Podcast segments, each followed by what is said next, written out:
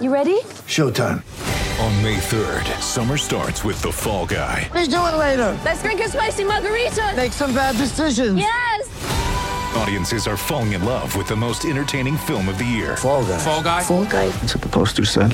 See Ryan Gosling and Emily Blunt in the movie critics say exists to make you happy. Trying to make it out? Because I don't either. It's not what I'm into right now. What are you into? Talking. Yeah. The Fall Guy. Only in theaters May 3rd. Rated PG-13. You've been to Eden Park for many special moments, Jamie Wall.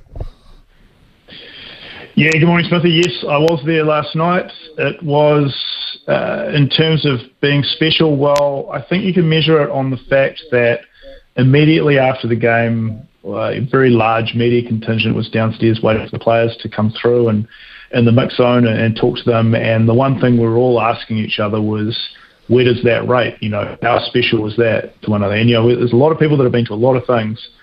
And when you start asking each other that, like, where is that on your list of like awesome, awesome experiences that you've been involved with, you know, you, you've done something pretty special. Like that was completely out of the blue in terms of the result. You know, we knew there was going to be a big crowd there.